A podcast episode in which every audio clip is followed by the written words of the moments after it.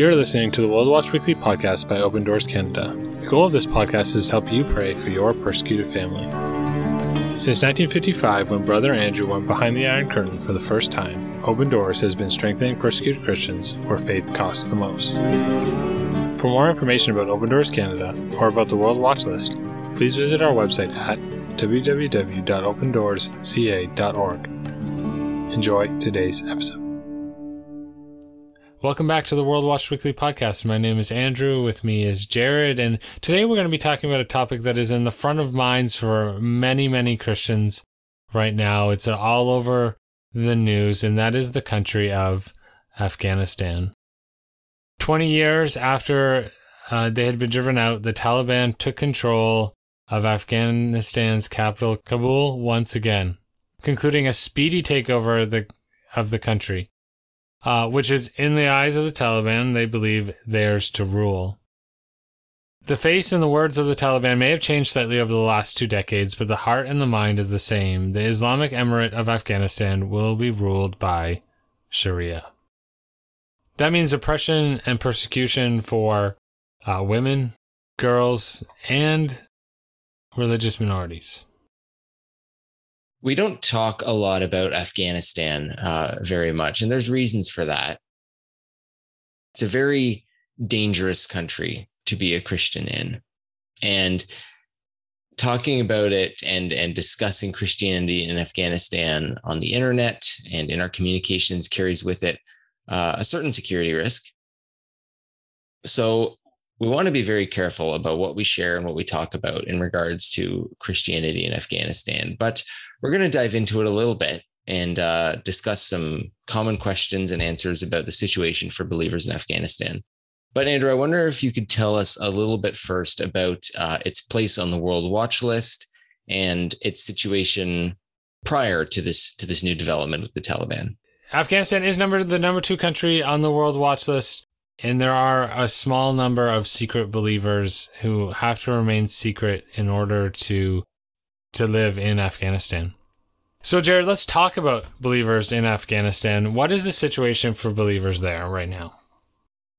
It's it's very precarious. So we know uh, both from the media, but also from local sources, uh, that the Taliban are going door to door to weed out unwanted uh, people in their new society. And when I say unwanted, uh, I just mean people who may have collaborated with the West over the last number of years, uh, especially teachers, but also people who uh, deviate from uh, extremist Islamic ideology. So that includes members of the LGBTQ community, as well as religious minorities. So Christians are in very grave danger, and anybody who's exposed can be severely punished for opposing Islamism.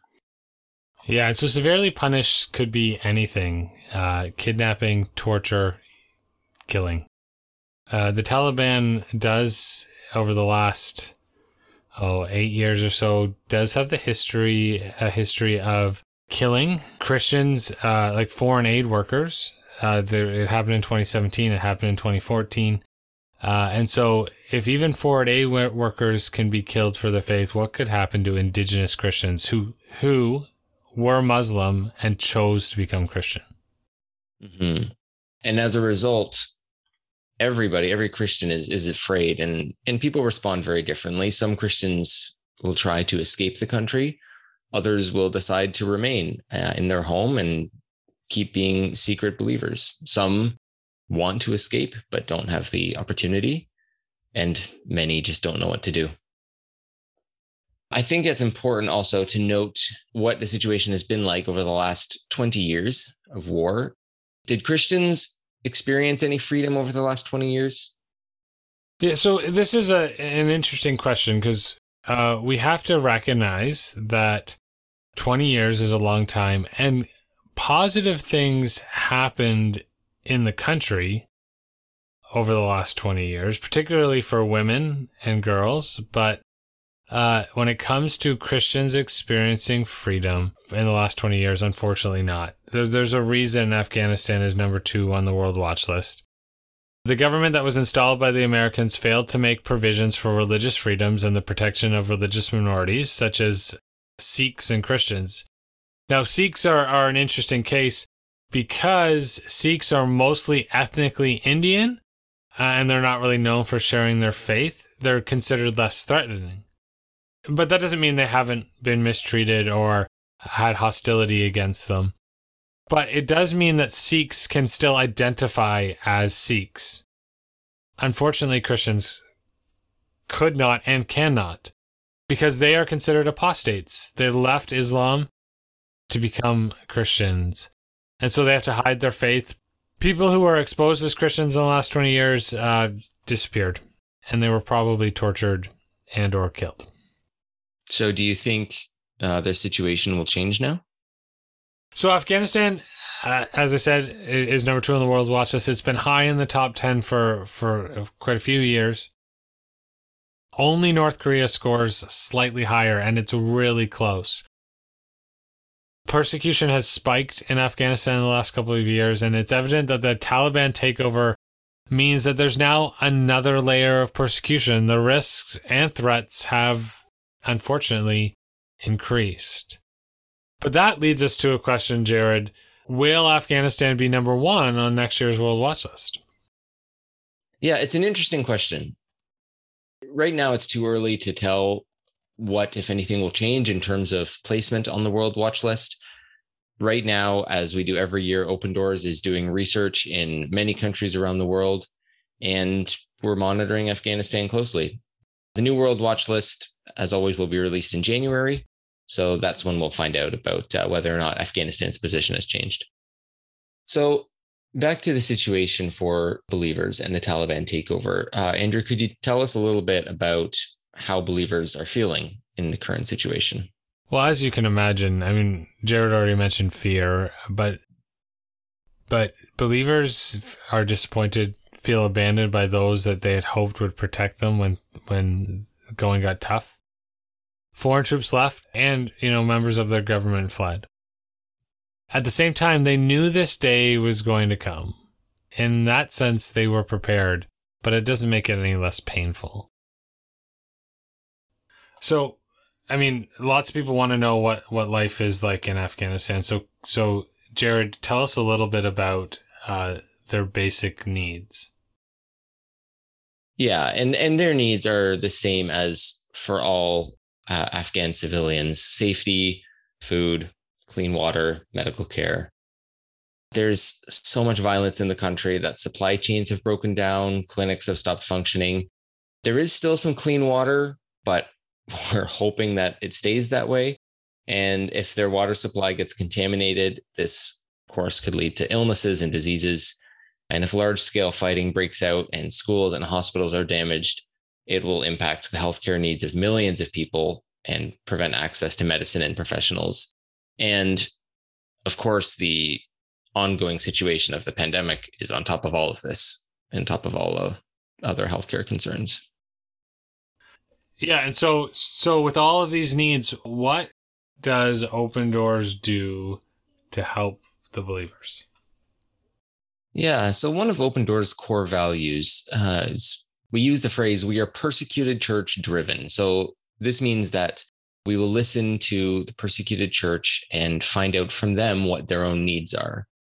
And literally, the only thing they're currently asking for is prayer. And that's not strange or overtly spiritual. If they had a thin layer of protection and justice, it's now gone. Jesus is literally all they have left. Christians are seeking ways to stay safe and survive. And we stand with them in this time of their greatest need. And so I think it would be appropriate for us to to stand with our brothers and sisters in Afghanistan in prayer uh, right now. And so let's just talk about a few ways we can be praying and then we'll pray together. So the first way we can pray is pray for wisdom uh, on how to survive in every situation. Ask the Lord to guide Christians and all citizens in Afghanistan and how to deal with interrogations and brutalities in the days to come. We're also going to pray for the safety, especially of women and children in Afghanistan, that God will preserve their dignity and their wellness, and that their safety will be guarded, that they will not be harmed. And then, of course, we want to pray for the basic needs of, of all Afghani citizens. Pray that the clean water continues. Pray for f- food to be accessible and affordable. People are struggling right now because supply chains have broken down.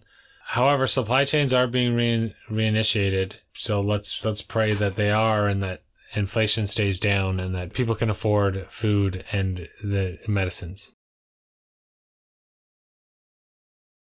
So let's pray together. Father God, we thank you so much that you are all powerful, that you are in control, God, that you know what is happening, Father God, and it didn't catch you by surprise. God, we ask today that you would uh, act on behalf of your church in Afghanistan, protect uh, the small group of believers there. God, I pray you'd give them wisdom uh, as they face interrogations and brutalities in the days to come. Give them wisdom to know what to say and, and how to stand. Father God, we pray that you would strengthen your church there. God, we pray for all Afghani citizens, God, that you would protect them. God, we pray against uh, human rights abuses. We pray against the abuse of or the mistreatment of women and children. God, we pray your protection over them. God, may they remain healthy and well. God, may they be safe from harm, Father God. We, we know that the Taliban is, is trying to say the right things, but God, we ask that, that women would be protected. We ask that children would be protected, Father God, that, that there wouldn't become uh, undue harm to them, Father God. We pray also, God, for, for clean water. May the clean water continue to flow. May food be accessible, supply chains reinitiated, inflation kept down, Father God, that the people would be taken care of. God, we know that in a situation like this, all of a sudden you could see thousands upon thousands of people starving and struggling for clean water and, and, not having access to medicine. But God, we ask that those things wouldn't happen. God, that the country would, that the, the citizens of the country would have access to the, their basic needs, Father God. We ask, God, that you would do a deep work in this country. God, that you would work even on the hearts of, of persecutors, God, to draw them to yourself. In your name we pray. Amen. Well, thank you so much for joining us today uh, as we discuss a difficult topic. And we are thankful to know that believers all across Canada are standing with our persecuted family in prayer. So, as always, you can find out more about Open Doors and the work that we do at opendoorsca.org. And be sure to like and subscribe to the podcast so that we can reach even more people. We will see you again next week. And until then, God bless.